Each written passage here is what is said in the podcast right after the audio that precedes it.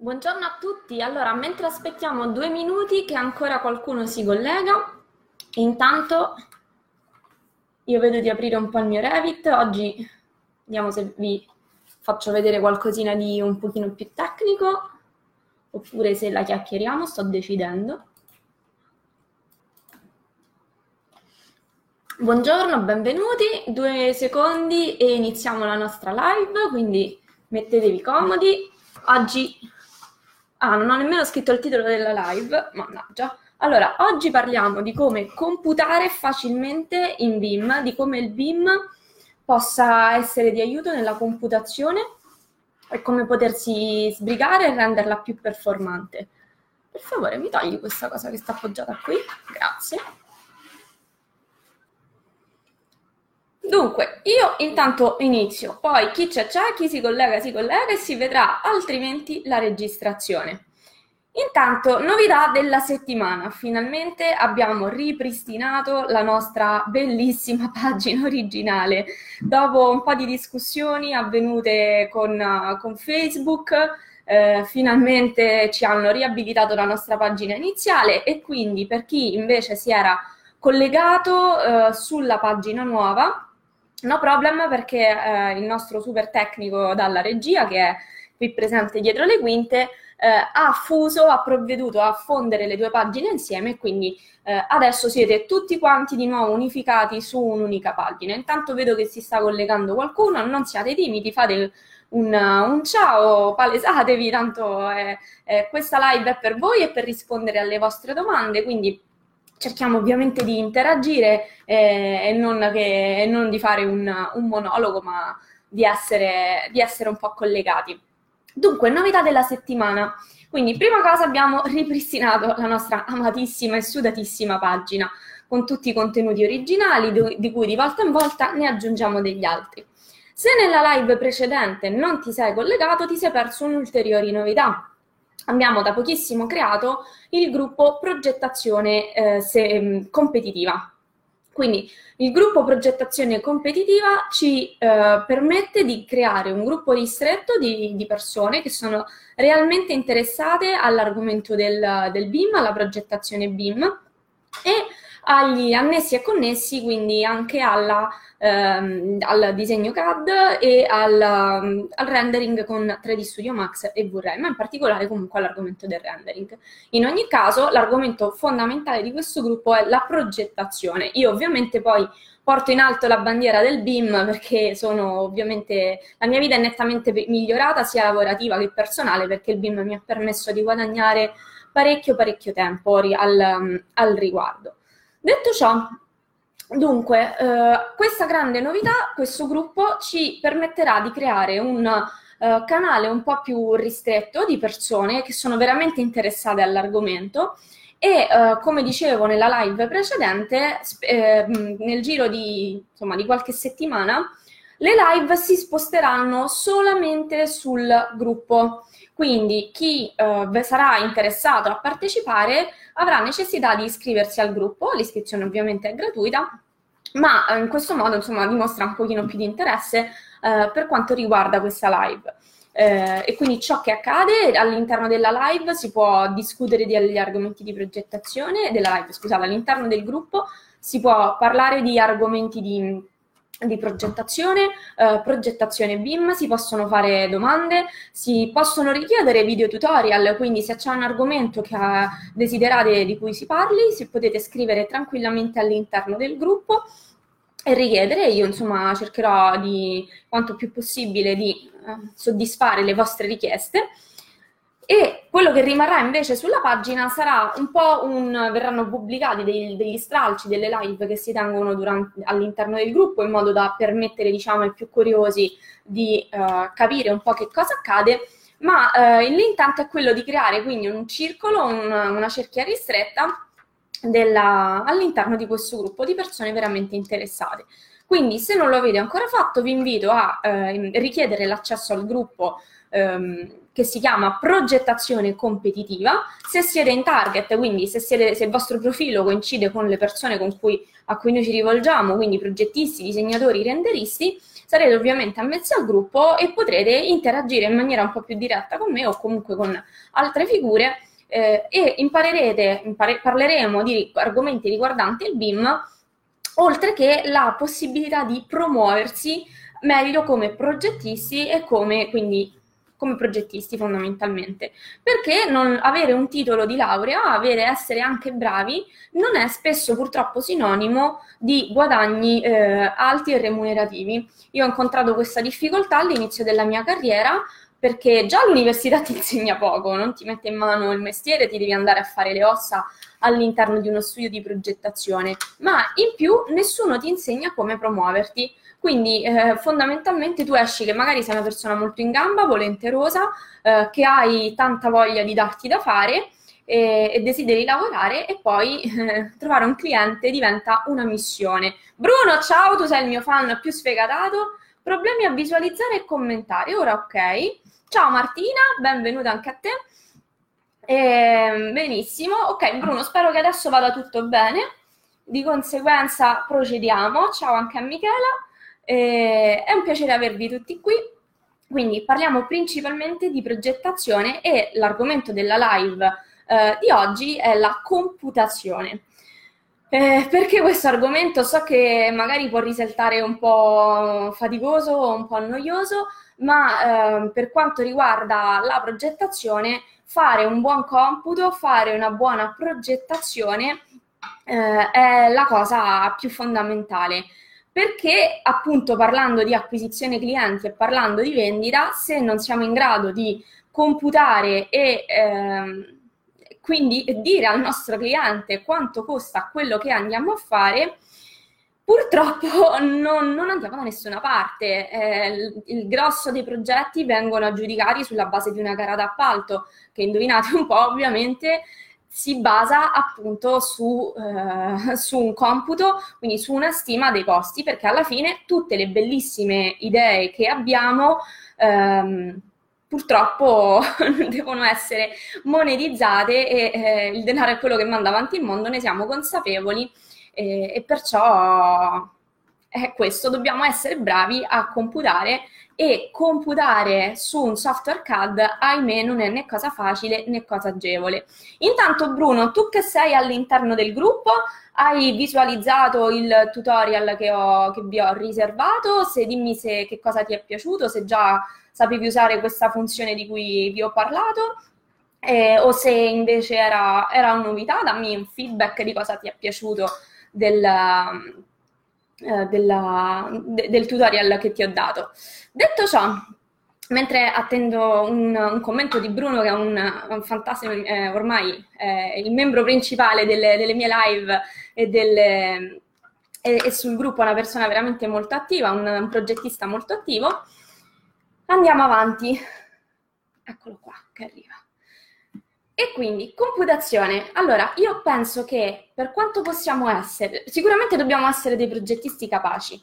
Quindi eh, dobbiamo essere eh, innanzitutto mh, mm, dobbiamo essere quindi sicuramente capa- propri nostra, del nostro mestiere, di quello che facciamo, no, ovviamente per prima cosa dobbiamo saperla, ok? Se siamo usciti da un percorso di studi di un certo tipo, eh, ovviamente mm, dobbiamo saperla, ok? Quindi partiamo dal presupposto che eh, diamo per scontato che tutti sanno di che cosa si parla di progettazione. Quindi, dando per scontato questo, fare un buon computo metrico, eh, ahimè, non te lo insegna nessuno, almeno non quando sei in una fase iniziale di università, sì, c'è un vago esame di estimo, ma diciamo che lascia un po' a desiderare.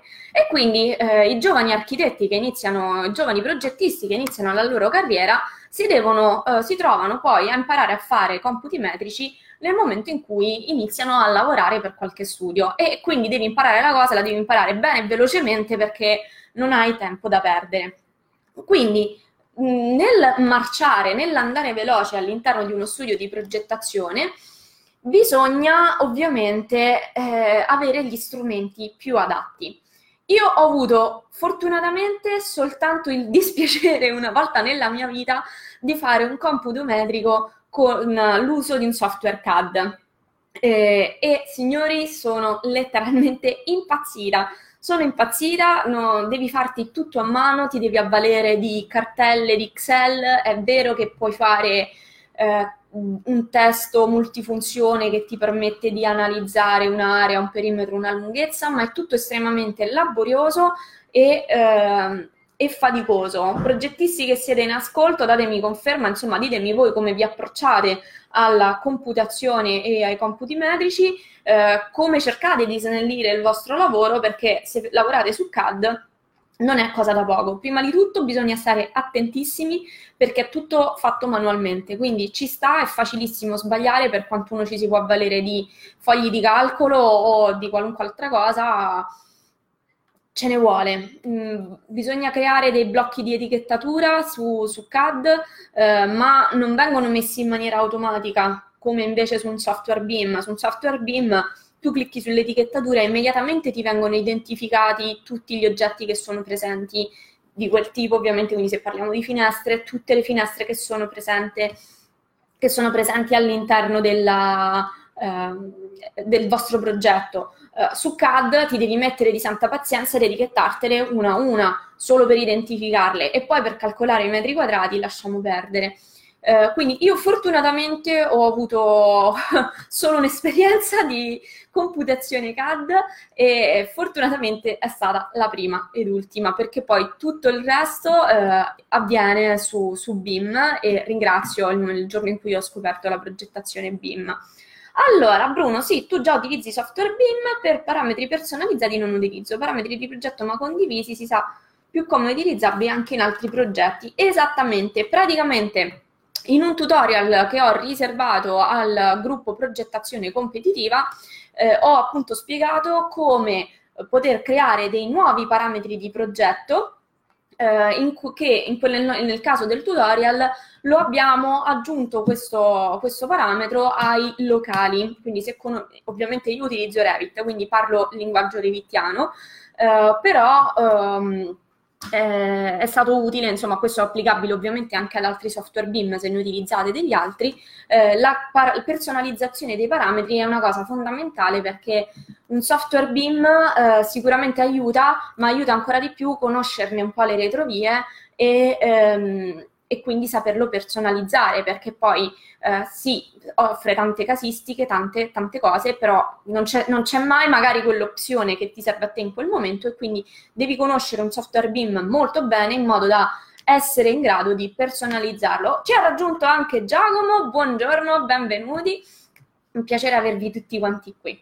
Quindi, se siete curiosi di conoscere come personalizzare i parametri dei vostri locali, chiedete subito l'accesso al gruppo progettazione competitiva, vi verrà dato l'accesso perché c'è già la regia che è collegata immediatamente, quindi in caso vi verrà sbloccato, su questo gruppo riceverete dei tutorial esclusivi, potrete fare domande eh, e potrete richiedere dei... Um, dei commenti, dei, delle, dei video specifici su degli argomenti e quindi è un po' una nicchia, un circolo esclusivo e presto le live si sposteranno su questo gruppo. Gruppo progettazione competitiva, ovviamente aperto esclusivamente a progettisti, disegnatori e renderisti.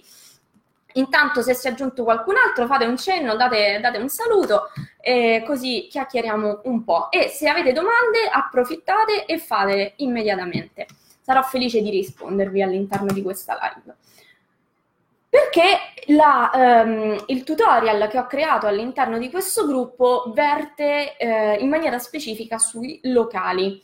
Quindi un locale, se non ne avete mai sentito parlare, eh, non è altro che eh, anche quello che vi chiedono quando andate a presentare una, eh, una scia o una CILA, insomma una, un qualunque documento dovete presentare i locali, quindi le vostre stanze, eh, quanti metri quadrati hanno, in modo tale da verificare i rapporti di aria e illuminazione, eh, in modo tale da poter vedere se rispettano i minimi normativi, quindi se sono Uh, che ne so, se sono camere da letto, se rientrano nei minimi, nei minimi normativi dei metri quadrati, e così via. Ciao Giacomo, un piacere rivederti. Eh, Giacomo è un, è un, mio vecchio studente. Eh, dunque, Intanto benvenuto, mi fa piacere averti qui. Eh, dicevamo quindi perché i locali? Perché dai locali parte tutto. Eh, una buona realizzazione di un locale con all'interno tutta una serie di informazioni permette una gestione a 360 gradi, un controllo della situazione eh, veramente ottimale per quanto riguarda poi i fini del calcolo e del computo metrico. Innanzitutto un locale eh, fatto in BIM, dovete, se non l'avete mai usato, dovete immaginarvelo come una nuvola di gas che si espande, prende come limiti le pareti della stanza, eh, il pavimento, il soffitto e il controsoffitto e questa nuvola di gas, quindi che si allarga, è in grado di, una volta, di fornirci, una volta inserite, di fornirci tutta una serie di informazioni a partire da eh, superfici, da informazioni di tipo geometrico quindi area, volume e perimetro. Eh, momento di creazione, perché all'interno di un software BIM io posso inserire, ehm, posso inserire delle, delle fasi, quindi posso dire se il progetto, eh, se, quella, se, quel locale è stato creato nella fase di ante-operam o se è stato creato nella fase di post-operam. Eh, questo è fondamentale perché nel caso di una ristrutturazione non è detto che i locali iniziali siano gli stessi di quelli successivi, no? di quelli di progettazione. Io posso cambiare il numero delle camere, per esempio nel mio caso quando una volta ho, mh, ho collaborato, ho collaborato, ho preso la, una ristrutturazione di un asilo nido, eh, l'obiettivo era proprio alla, eh, distribuire meglio gli spazi in modo da eh, avevano dei, dei, distributivi molto importanti in questo asilo nido che non servivano a niente. Eh, il lavoro che abbiamo fatto è stato quello di ottimizzare gli spazi in modo tale da avere un distributivo che sia giusto e guadagnare una stanza in più. Pensate quanto erano grandi questi corridoi. Eh, nel momento in cui abbiamo ridistribuito gli spazi, praticamente abbiamo raso al suolo, abbiamo lasciato solo la cucina e il bagno eh, in piedi. Per il resto, tutti gli spazi sono stati risistemati e pensate che da questa ridistribuzione ci è uscita fuori una stanza in più e addirittura lo spogliatoio delle, delle maestre. Eh, quindi assolutamente i locali iniziali non erano quelli finali e poter fare tutto questo all'interno di un software BIM è stato estremamente importante eh, perché se sposti un muro il locale si modifica di conseguenza perché se eh, gestisci, se cambi una finitura, la cambi direttamente dal locale e di conseguenza se stai utilizzando un software BIM hai automaticamente la eh, finitura riportata nell'abaco. Ecco perché fare una, una, una, eh, un calcolo, una computazione in BIM è così importante. Eh, Progettisti che siete collegati, usate attualmente software BIM per, um, per la computazione o usate ancora altre, altre, modalità? Ditemi un po' che cosa utilizzate, che cosa c'è di positivo in quello che usate eh, e se invece avete riscontrato il, il beneficio una, eh, del passaggio alla computazione BIM. Allora, a me è cambiata la vita e in particolare nella gestione dei locali, perché nella gestione di un locale tu puoi inserire, oltre a tutti questi dati, dei commenti. Quindi, per esempio, sull'albergo che sto seguendo a Firenze eh, ci sono molte stanze che sono sotto tutela della mm, sovrintendenza. Per questo è stato fondamentale all'interno dei locali andare ad inserire queste informazioni. Quindi, se non le avete mai visti, eh, immaginate che voi avete tutte queste, queste stanze su cui vengono messe queste informazioni eh, e sono immediatamente computabilizzate, scusate il gioco di parole. Intanto dalla regia ci mettono il link al gruppo, quindi se non l'avete ancora fatto iscrivetevi al gruppo, l'iscrizione è gratuita e potete mh, registrarvi, partecipare alle, ai tutorial e chiedere delle, dei, dei, dei, video, dei video spe- specifici. I locali sono fondamentali e questo lo sto ripetendo a oltranza, ma vi deve entrare bene in testa. Una buona gestione permette di farlo. Per esempio, su questo grande progetto di Firenze che sto seguendo è stata veramente sottovalutata l'importanza dei locali. Eh, per esempio, è, sono stati messi solamente i locali post-operam e questa è una ristrutturazione di un albergo dove solo le stanze da ristrutturare sono circa 86 e poi ce ne sono un'altra ventina che sono da rinfrescare ma che comunque vanno considerate. Quindi immaginate se non, non abbiamo delle informazioni base di partenza, come possiamo poi fare dei confronti con quello che c'è da fare in un momento successivo. Eh, questo è stato un grande deficit che io ho riscontrato. Allora, Bruno usi Excel via Dynamo, caspita, eh, Ar- mamma mia quanti ne usi, ArcVision eh, per i clienti, Primus, eh, sì, mamma mia, un po' costoso e se hai consigli, segnalazioni e software, eccetera. D'accordo con i locali importantissimi. Allora, eh, beh, secondo me ne usi un po' tanti, Bruno. Uh, io ti dico, utilizzo solamente due software per quanto riguarda il, il computo metrico, quindi ti dico la, nella mia esperienza io come mi sono, come mi sono trovata. Uh, in realtà utilizzo esclusivamente Revit per l'esportazione, per, non l'esportazione, ma per avere informazioni di tipo quantitativo e poi utilizzo un software per il computo metrico estimativo, nel mio caso Euclide, che io l'ho trovato molto conveniente, è meno, è meno collegato. Ciao Giacomo, anche nello studio con cui collaboro si usa Primus, ok. Uh, sì, se non sbaglio è un software dell'H, giusto? Mi confermate questa cosa? Uh, dunque, mh, mm, sì, tanti utilizzano software di questo tipo, delle, principalmente i software dell'H sono parecchio diffusi perché eh, sono ben collegati tra loro, nel senso che quando si tratta di software collegati tra loro funzionano bene. Uh, quando invece però si tratta poi di parlare con, altre, con altri studi, c'è il rischio di, di cadere.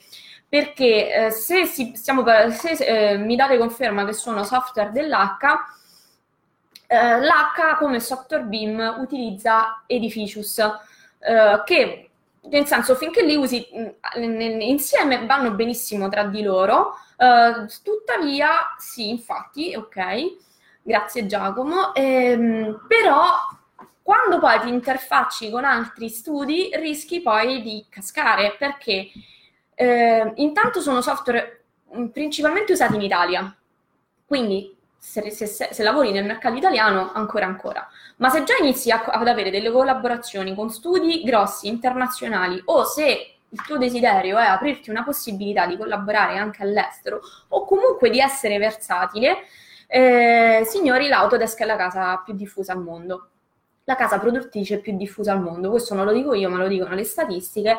E, e se ti vuoi dare più possibilità, devi parlare la lingua più comune. Perché si impara l'inglese? Perché la lingua non, a livello numerico dovrebbe, se non mi sbaglio, essere più diffuso lo spagnolo, ma di fatto tutte le comunicazioni avvengono in, in inglese. Quindi stessa cosa nel mondo della progettazione, devi scegliere la lingua che è più utilizzata. Ma esporta direttamente da Revit in Primus. Sì, è vero, è vero. Alessandro è un nuovo membro, mi dicono nel gruppo.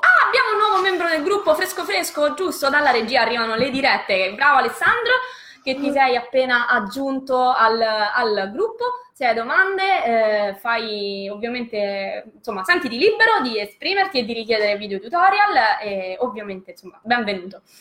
Bravo per esserti aggiunto.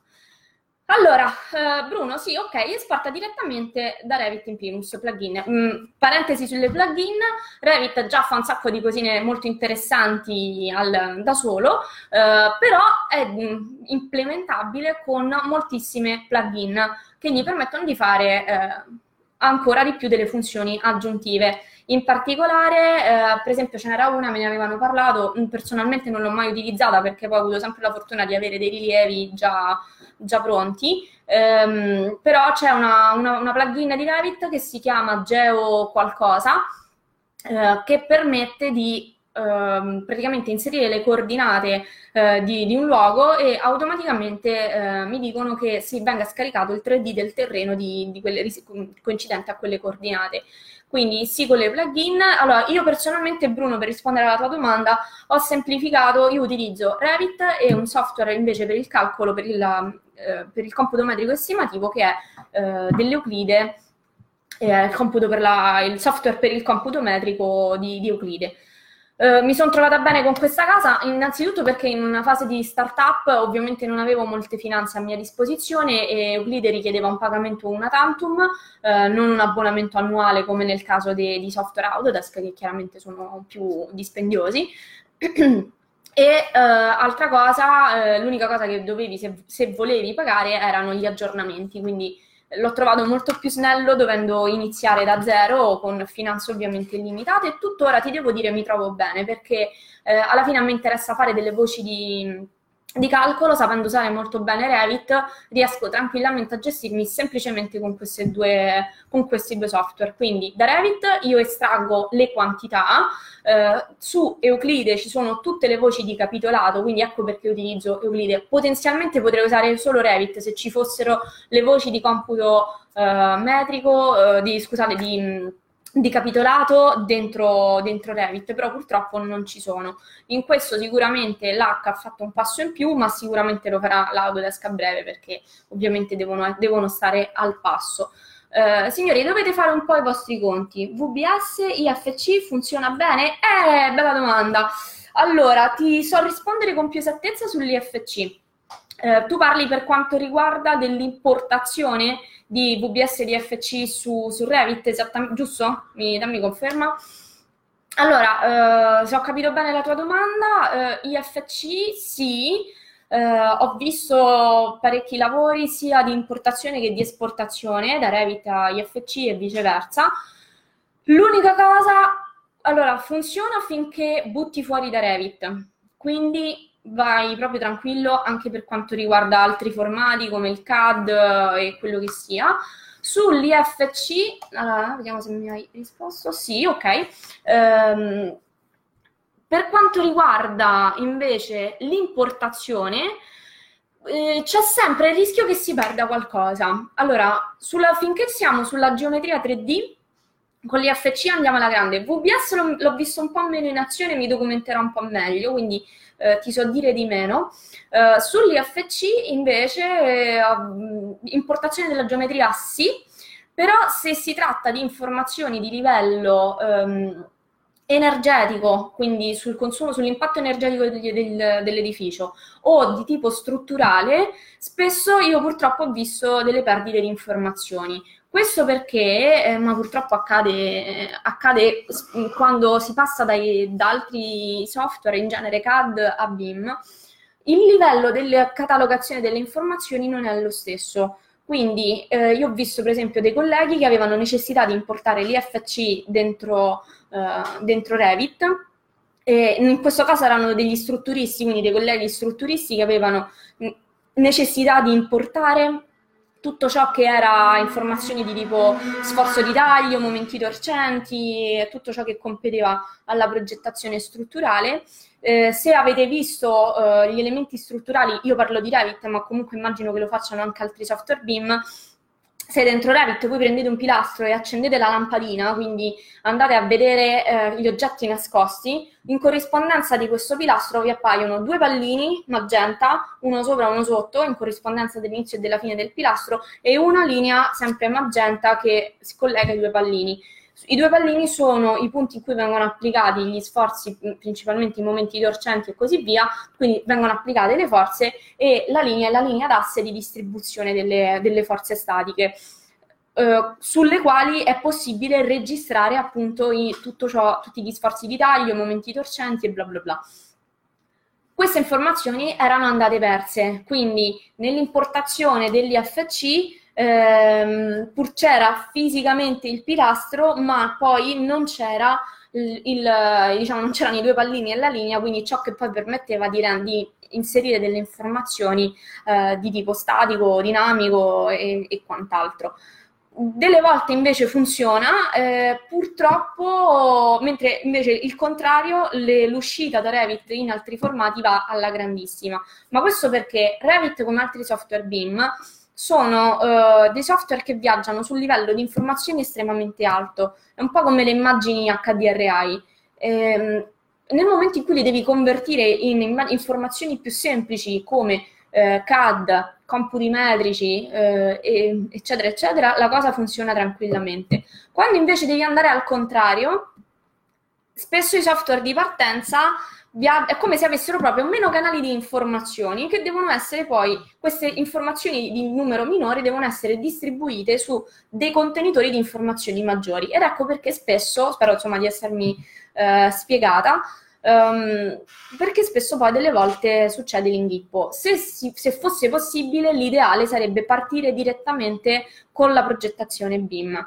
Purtroppo in Italia siamo un po' delle capocce dure perché siamo ancorate alle, ai nostri, diciamo, vabbè, ma io lo uso da anni, eh, sì, però il mondo va avanti e, e quindi insomma è un po', un po' faticoso delle volte parlare con dei colleghi. Abbiamo parlato anche della, nella, nella, nella live precedente di resistenze e, e quant'altro.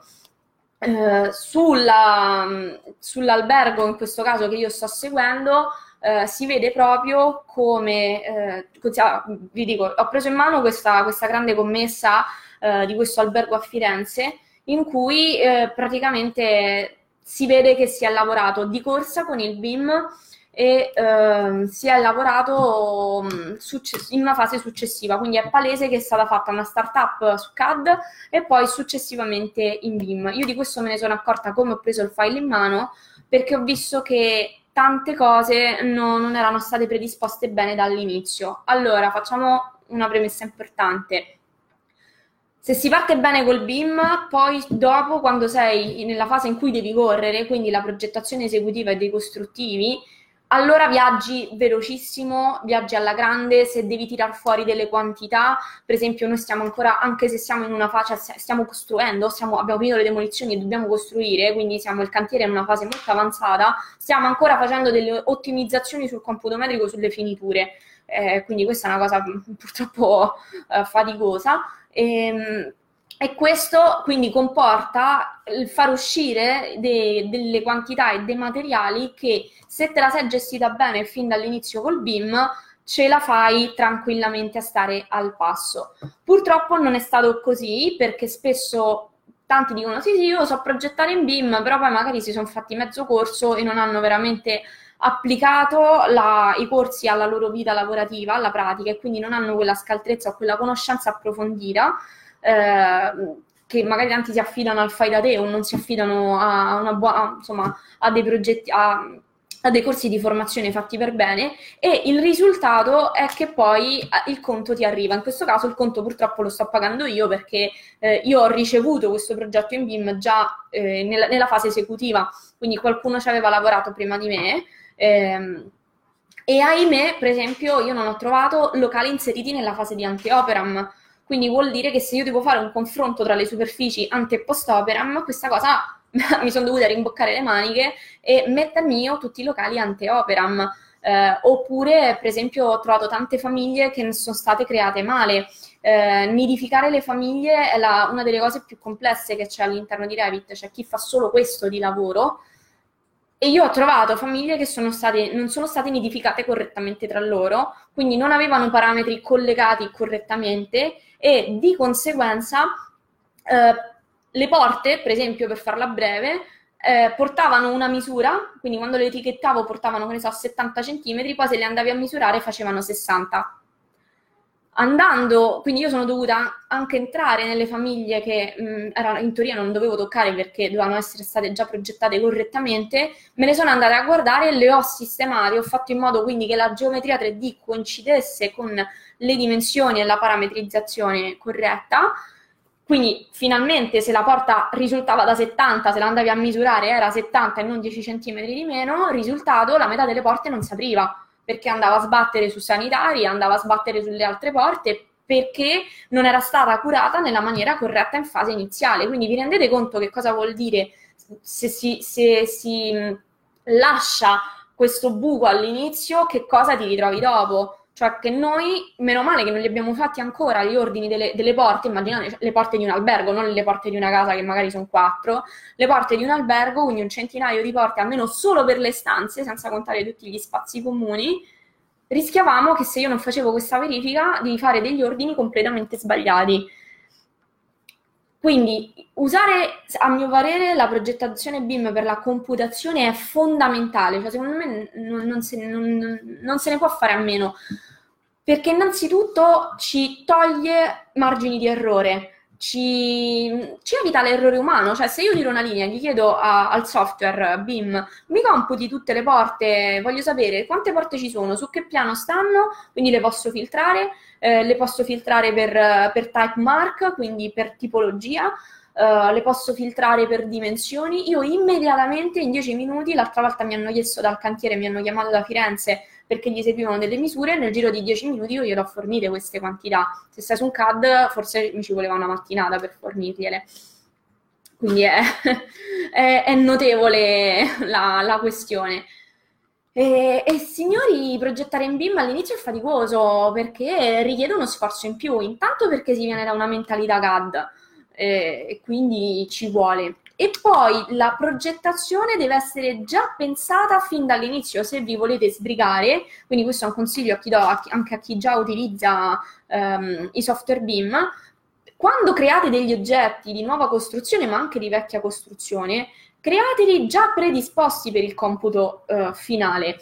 Questo vuol dire che quando sei in una fase iniziale, magari inizi a buttare dentro muri, fai caso più che altro allo spessore, quindi se, se, se, è un muro di tamponatura lo fai un po' più spesso, magari lo fai da 30, se è un muro divisorio lo fai da 10, da 15 e, e così via. Se sono muri magari di bagni dove devono passare delle tubazioni ci stai un po' più attento, però poi fondamentalmente non stai attento a che nome gli dai. Eh, invece nominare correttamente gli oggetti all'interno di un software BIM è fondamentale per ritrovarseli poi il computo metrico, eh, il computo metrico velocizzato ed avvantaggiato. Cioè, quando io poi vado a estrarmi le quantità all'interno de- del software, io mi ritrovo muro 1, muro 2, muro 3 con le quantità. Ma se io non so che cos'è quel muro 1, 2 e 3, come cavolo faccio a, uh, a, a, a, ricordarmi, magari a distanza di un mese, eh, che muro è? Quindi la nominazione degli elementi fatela già in fase di inserimento. Quindi pensate, ok, devo andare a inserire questo muro che so essere di nuova costruzione.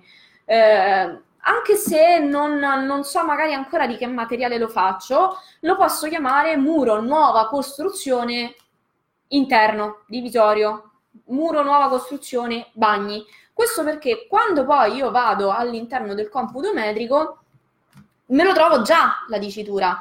Io, per esempio, la computazione me la faccio sempre con un filtro comparativo. Quindi all'interno del mio computo metrico dentro, dentro Revit, nel mio caso, eh, vado sempre a vedere eh, la fase comparativa perché? Perché è l'unica fase in cui ho l'esistente e la ehm, nuova pro- progettazione a confronto tra loro. Quindi ho tutte le quantità messe insieme e messe vicine. Eh, avete mal, voi anche lavorate così? Eh, vi, può, vi, può, essere utile questo suggerimento? Per me è utilissimo perché io ho sempre con la fase comparativa il, il quadro della situazione. Uh, quindi ho i muri esistenti, io proprio fisicamente dentro il muro ci scrivo, quindi do il nome del muro, gli do, parliamo di muri in questo caso, ma qualunque altra cosa, demolito, nuova costruzione, quindi quando poi io vado ad avere, eh, vado ad avere tremendo in italiano, scusate, quando poi vado a vedere la, il mio computo metrico, ho in elenco eh, muro tamponatura, boh, 30 cm esistente, oppure muro divisorio 10 cm, nuova progettazione. E quindi io immediatamente filtro per nome e so quanti sono i metri quadrati dei muri, quanti, dei muri di nuova costruzione, quanti quelli demoliti, quanti quelli... Quindi se non date un buon nome ai vostri oggetti, un nome che sia immediatamente identificabile e comprensibile anche a terzi, perché non è detto che usiate il software da soli, se usate il BIM mi auguro che lo usate in team e quindi che utilizzate il work sharing, anzi ne sapete abbastanza di work sharing? Potrebbe interessarvi una live eh, basata sulla condivisione del lavoro, che spesso è un argomento che poco si sa, perché ci sono dei trucchetti che io eh, svelo all'interno dei, del mio videocorso avanzato eh, sulla buona gestione del work sharing. Se volete qualcosina, non tutto ovviamente perché c'è il videocorso, ce la possiamo dire all'interno di una live perché ci sono degli accorgimenti che vanno usati a, affinché il buon funzionamento sia corretto. Eh, quindi ditemi se può essere un argomento di, di vostro interesse, ne parliamo in caso.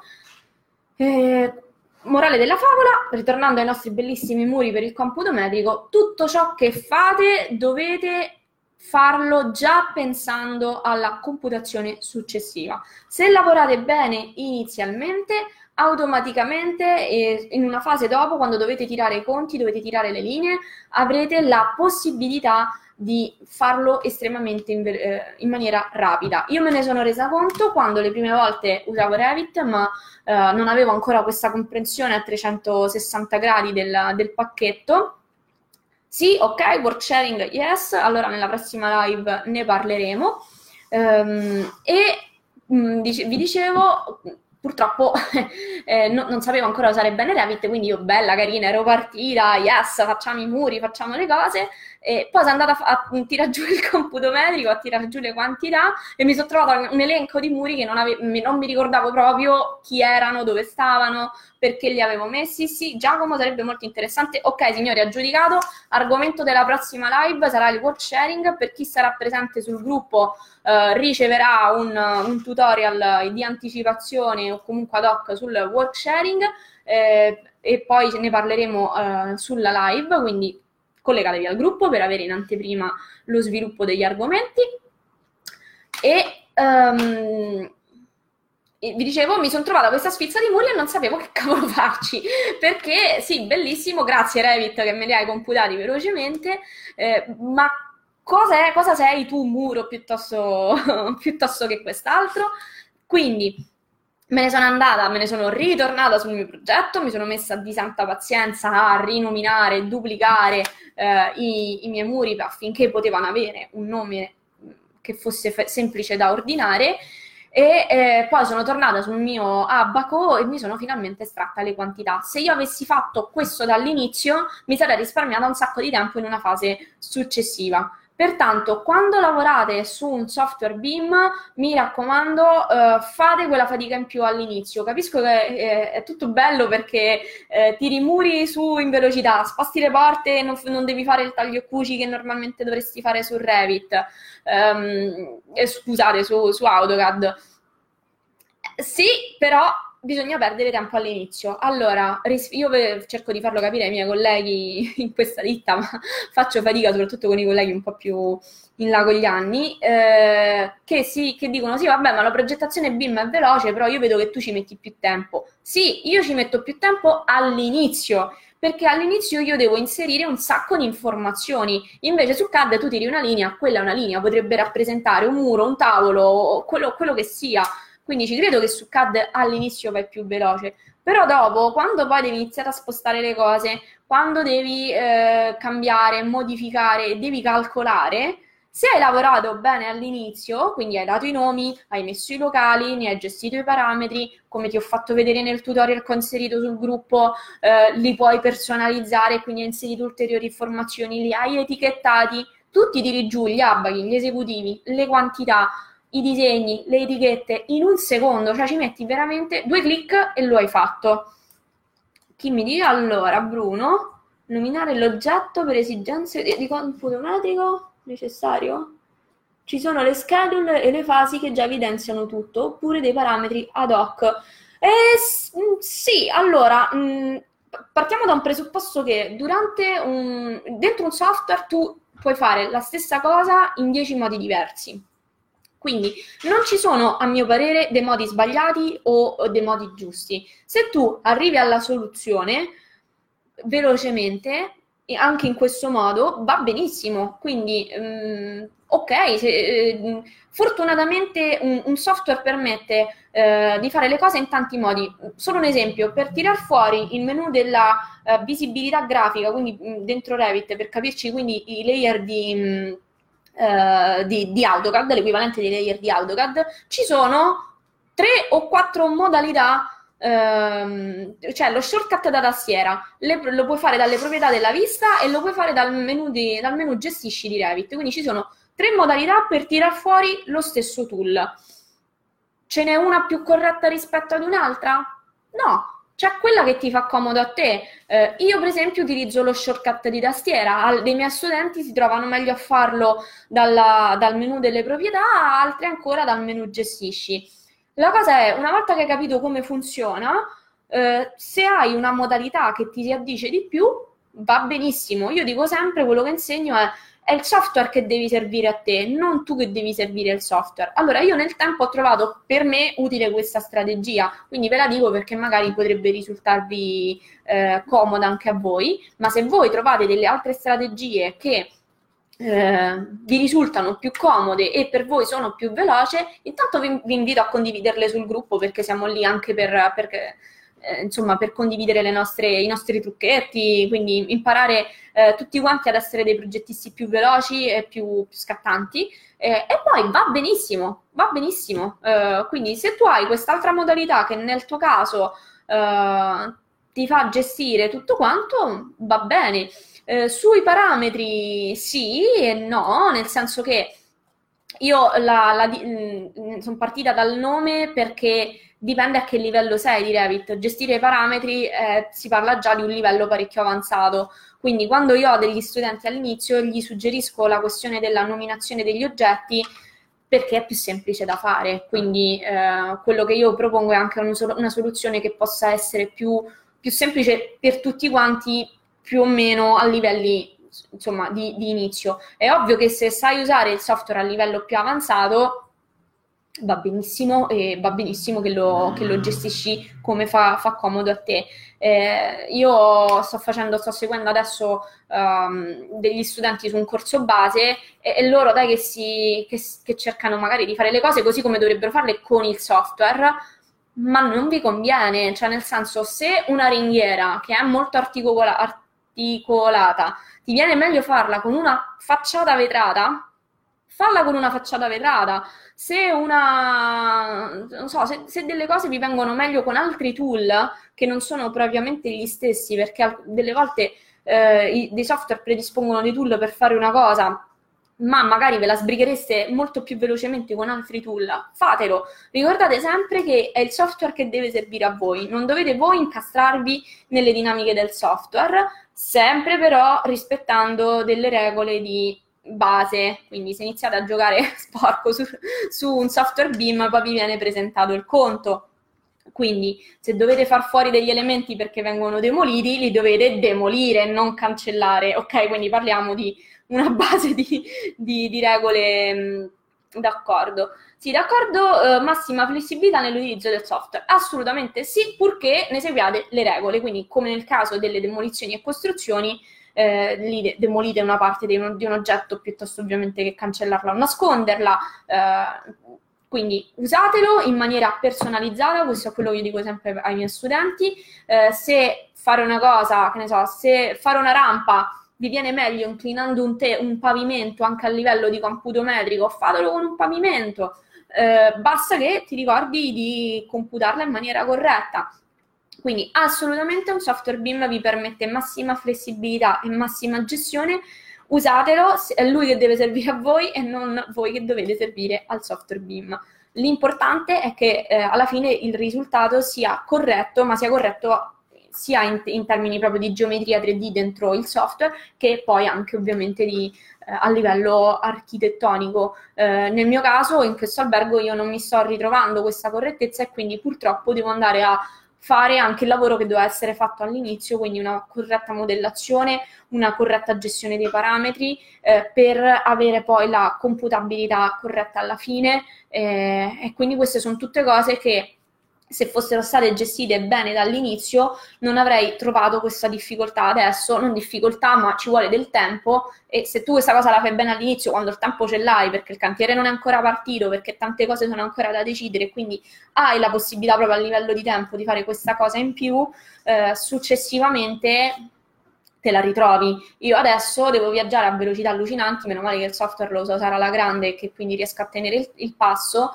eh, però cioè io mi chiedo ma se a posto mio ci stava una persona che magari si era appena approcciata al BIM, poveraccio, come faceva? Perché ehm, a, questo, a, questo, livello gestire queste, tutte queste informazioni eh, e mettere mano al lavoro di chi, fatto, di chi, non l'ha fatto in precedenza è un po' eh, faticoso. Uh, allora, vediamo se c'è, vedo qualche altro commento, vediamo un attimo. Tutte le regole di modellazione di un BEP. Cos'è un BEP? Che cosa intendi, scusa, per BEP? ma questo è un altro lavoro gravoso. Un map, forse? Mi volevi scrivere? Uh, fammi, fammi, capire meglio che cosa, che cosa mi stai chiedendo, Bruno, così ti posso rispondere. Intanto, mentre Bruno mi scrive quest'ultima cosa, eh, insomma, ci avviamo verso la conclusione. Eh, riepiloghiamo un po' le novità, se qualcuno si è collegato adesso. Eh, quindi, gruppo progettazione competitiva su cui vengono messi tutorial in esclusiva. Eh, su, eh, oggi volevo farvi rivedere un po' quello che avevo fatto nel tutorial, ma ho deciso di non farlo. Ah, ok, scusami. Sì, sì, sì, sì, ok, Bruno. Sì, eh sì, altro discorso, hai ragione. Magari avremo modo di, di affrontarlo in, uh, in, un altro momento, non apriamo troppe parentesi. E, ehm, detto ciò, per la prossima live parleremo di work sharing, quindi è stato Uh, a gran richiesta, a gra- gra- grande approvazione, uh, parleremo di work sharing, quindi di come collaborare tra diversi professionisti, uh, quali sono i trucchetti e le regole da applicare per un buon funzionamento del work sharing, quello che nessuno vi dice, ma che purtroppo poi se non le sapete vi, eh, ci dovete sbattere le corna necessariamente in una fase successiva. E, ehm, e, pa- e se non l'avete ancora fatto, quindi iscrivetevi al gruppo per avere accesso ai tutorial a voi riservati, potete fare domande, potete fare richiesta, eh, c'è anche un canale YouTube, quindi potete visualizz- su cui potete visualizzare, sempre si chiama Adara Architettura, su cui potete visualizzare eh, altre, altri tutorial, altri argomenti. Eh, eh, so, insomma, sono felicissima che mi abbiate seguito per tutta quasi l'ora, siamo stati insieme quasi un'ora, quindi eh, grazie a voi che avete seguito, eh, questo dimostra che ci tenete alla vostra professione e che eh, siete insomma delle persone che si mettono in discussione, siete qui di sabato a mezzogiorno quando potevate essere altrove, quindi grazie a voi, eh, fatevi datevi una bella pacca sulla spalla. Eh, io vi auguro intanto, per oggi ci siamo detti tutto, ci rivediamo la settimana prossima che parleremo quindi della condivisione del lavoro e ehm, vi auguro una, uno splendido sabato, una buona serata, divertitevi, rilassatevi. Di seguito ci sono i link sia al canale YouTube che al sito web, se dalla regia grazie che rimangono attivissimi. Eh, gentilissima e tanto generosa. Grazie Bruno, grazie a te che sei eh, un, un, fantastico fan, è veramente un piacere averti eh, qui con noi. Signori, vi saluto, ci vediamo alla prossima live. Buon sabato, buona domenica, buon weekend, rilassatevi anche un po' e buon lavoro a tutti quanti. Ciao!